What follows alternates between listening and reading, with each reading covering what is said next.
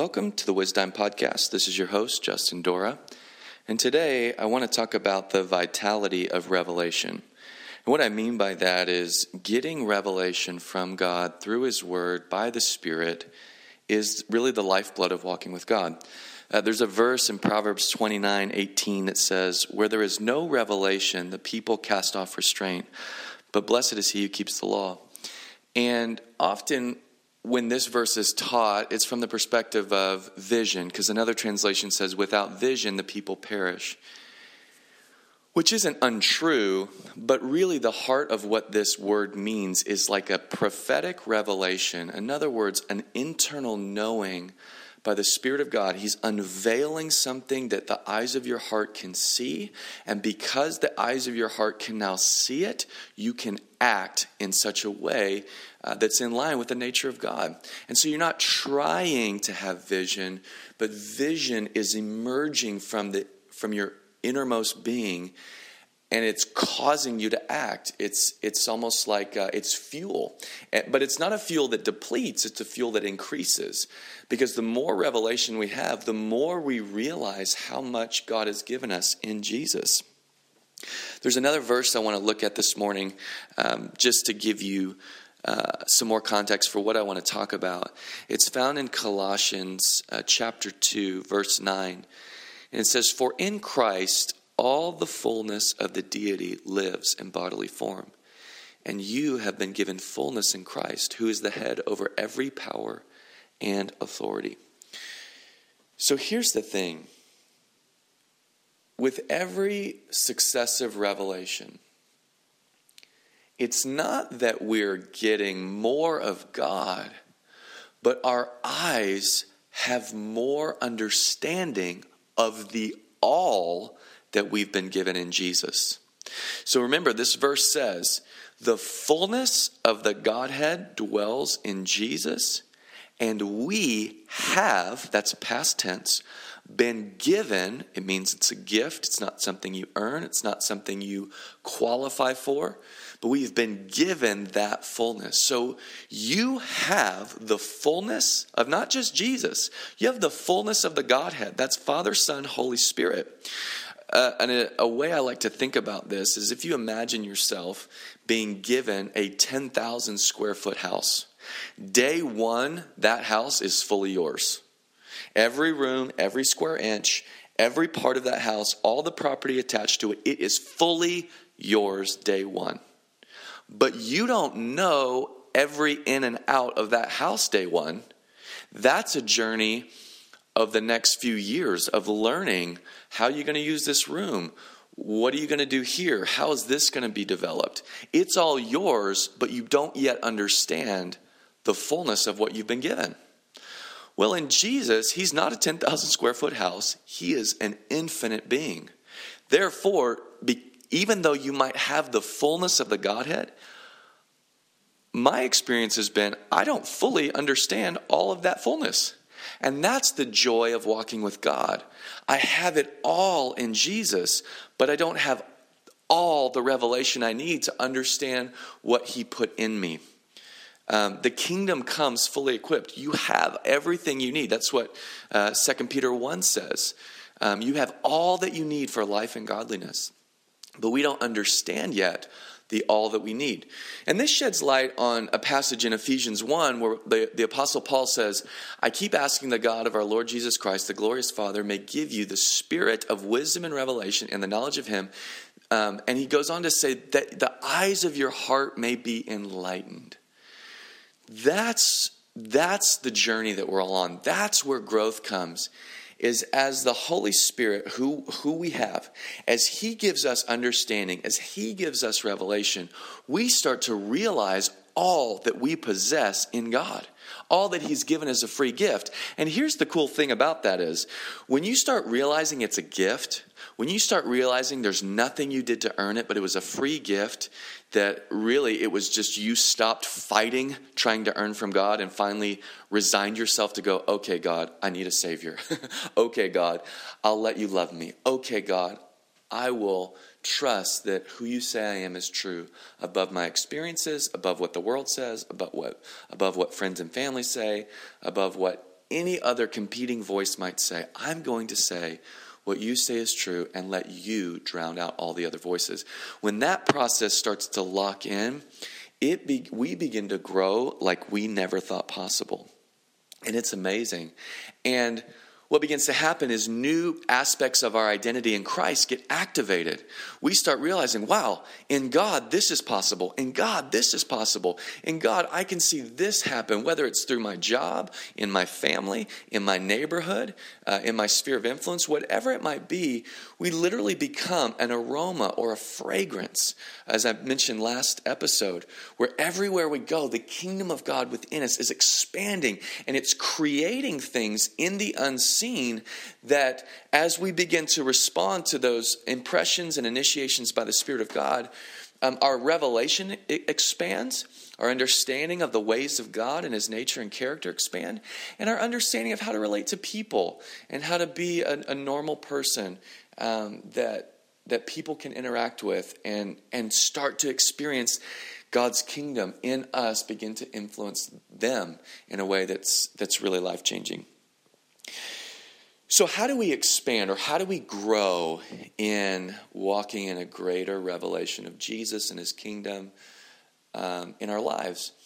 One of the key shifts for me has been instead of asking God for more, God, give me more, give me more, give me more, that actually attitude, even though it can sound passionate and, uh, and godly, what it actually carries with it that we don't always see is, is a mindset of lack of, in other words, I don't have enough, I don't have enough. And people that don't have enough typically are living in poverty, not in abundance. And the kingdom of God is a, is a kingdom of abundance, not a kingdom of poverty. Now, all I'm, all I'm advocating here is a shift in our understanding. It doesn't mean be lazy and just sit on the couch and, well, if God's going to do it, he'll hit me with the two by four. Uh, that's not that's not the effects of grace. The effects of grace come with action, but they're, they're it's inspired action. It's joyful action. There's it's teeming with life. It's life. There's so much life in the grace of God that causes us to act. It causes us to love. It causes us to give. It causes us to serve. We're not we're not drawing from our own will of self effort, but but through trusting that we have the fullness of the Godhead, we begin to, to act in a way that's supercharged. It goes beyond the ability of, of man's own effort. And it, go, it, it really is a demonstration of the nature and character of God. And so the shift is beginning to thank God for all that He's given us in Christ. And just let that attitude of thankfulness, what it begins to do. In fact, Paul says it this way before that verse in Colossians 2. He says, So then, just as you receive Christ Jesus as Lord.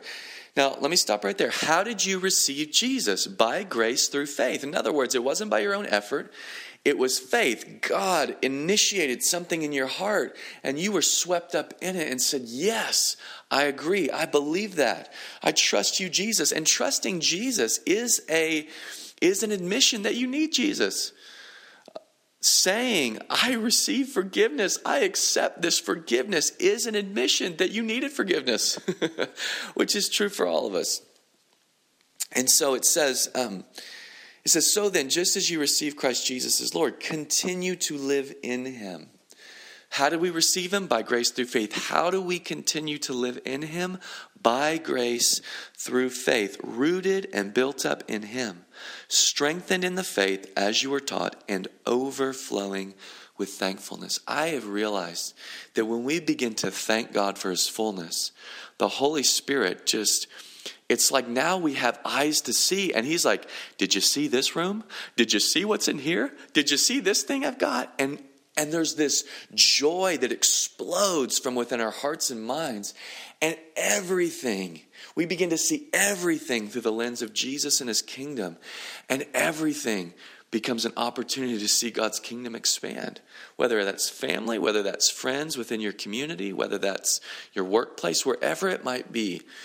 There is a never ending kingdom, a never ending opportunity. It's true. All things are possible for those who believe.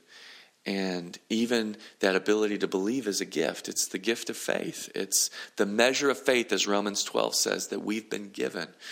in God, and it's good news. So, what does Revelation do?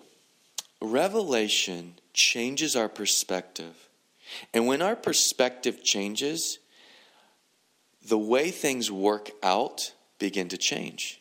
I begin to view life differently. I view people differently. I view opportunities differently. Um, fear leaves the equation because perfect love is ruling in my heart. And what does that mean? Love um, keeps no record of wrongs. Love sees people through the view, through the lens of Jesus. You can look at 2 Corinthians uh, 5 16, which says, We view no one according to the, uh, a worldly point of view. We actually begin to see people uh, as Jesus would see them. We begin to see um, the way Jesus would express himself through them. And we help them grow and mature in that, which is called discipleship. It's helping them learn uh, who God is, what he's done, and how to trust that to a point of action that's fueled by God's grace. And, and again, when I say God's grace, what I mean is His power to obey. But it's not a fearful obedience, it's a joyful obedience, it's a life giving obedience. It's, it's the catalyst that creates tangible results in the world. Uh, as we respond to the things God's put in our hearts. And it's a joyful process, and that's important to remember. Um, again, so this is cha- it changes the revelation changes the way we think about God and it changes the way we think about people. And, and here's the other thing revelation increases our awareness of God's presence. Because the truth is, you have the fullness of the Godhead, but our experience may be less than that. And so, what Revelation does is it increases our awareness, which increases our experience, which helps us come to a place of rest in trusting and believing God.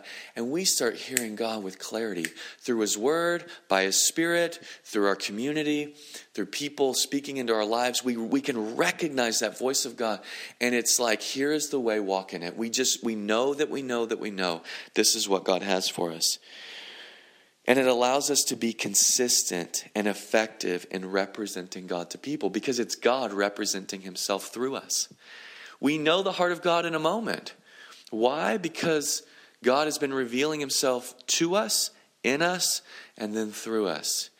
And I, have said this before um, when we were giving um, consistent teachings in a, in a service format that really the, the fruit of the Spirit is a ministry to you before it's a ministry through you. God is demonstrating his nature in you but primarily uh, on the on the front end it's to you so that you know he is love joy peace patience kindness goodness gentleness faithfulness and self-control. And the scripture in galatians 5 actually says against their, these things there there is no there is no law against these things. And that's the good news. And when that's when that fruit of the spirit and remember it's not a fruit of your effort it's not the fruit of you trying hard it's the fruit of the Spirit, it's His fruit, and He demonstrates it through you as you trust and believe Him. As that is alive and working in you, then that begins to overflow and minister to others. It's like Jesus said anyone that's thirsty can come to me, but anyone who believes, rivers of living water begin to well up within him. And God, God's desire is that through you, his kingdom would expand wherever you are. You know, this new thought has been emerging in me, and it's this God's strategy isn't just something you write on a piece of paper. God's strategy to reach the world is you. Christ in you, the hope of glory the desires He's put in your hearts, the, the things you like to do, the people you like to be around. That's God's strategy, is to plant you among a group of people that don't know who He is. And then in you, He becomes salt and He becomes light. And salt doesn't just preserve, salt makes people thirsty. And as I referenced before, Jesus says, Anyone who's thirsty, come to me. So when you are planted in a pocket of people, by letting Jesus in you, in the things you say, in the ways you think, and in God's heart expressed through you towards people, they become thirsty for the person of Jesus and the kingdom of God. As well as light, you begin to illuminate the true nature of God. And what I've discovered in interacting with people that don't know Jesus, God just seems to open doors for conversation where Jesus gets to come through. It's not always in a full presentation of, um, does someone want to pray a prayer? Sometimes it's one sentence that begins a chain reaction in that person's life, and months later, they are drawing from the life of God within you and they are hungry for more. I've seen it happen with unbelievers, I've seen it happen with believers, and I'm telling you guys, you have that within you. Jesus is in you, He is the hope of glory, and He is wanting to expand into every sphere of society through your life. And that's good news.